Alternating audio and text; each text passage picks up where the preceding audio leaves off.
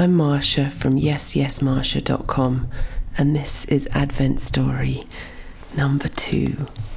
As I saw the door open and realised what was happening, I glanced across and saw that he was driving an expensive BMW.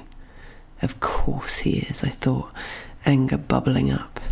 A few months ago, I was cycling home along College Street, which is one of our main roads here in Toronto, and ahead of me, this car door had opened, and I saw the arm of a man in a clearly very expensive business suit lean out and throw on the ground the garbage, empty packaging from whatever fast food he'd just scarfed down.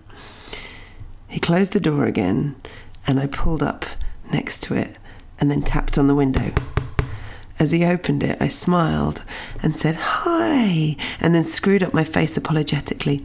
I think you've dropped something.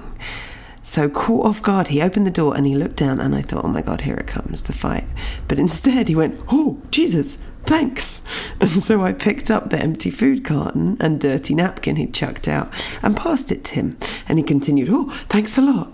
So, smiling sweetly, I went, No worries, and then biked away, grinning wildly. Thank you so much for listening and for being part of the Adventish calendar of stories.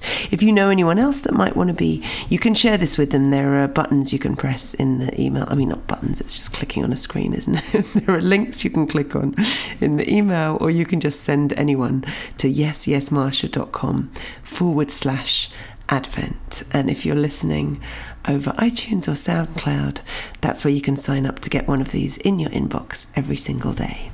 I'm Marsha from yesyesmarsha.com.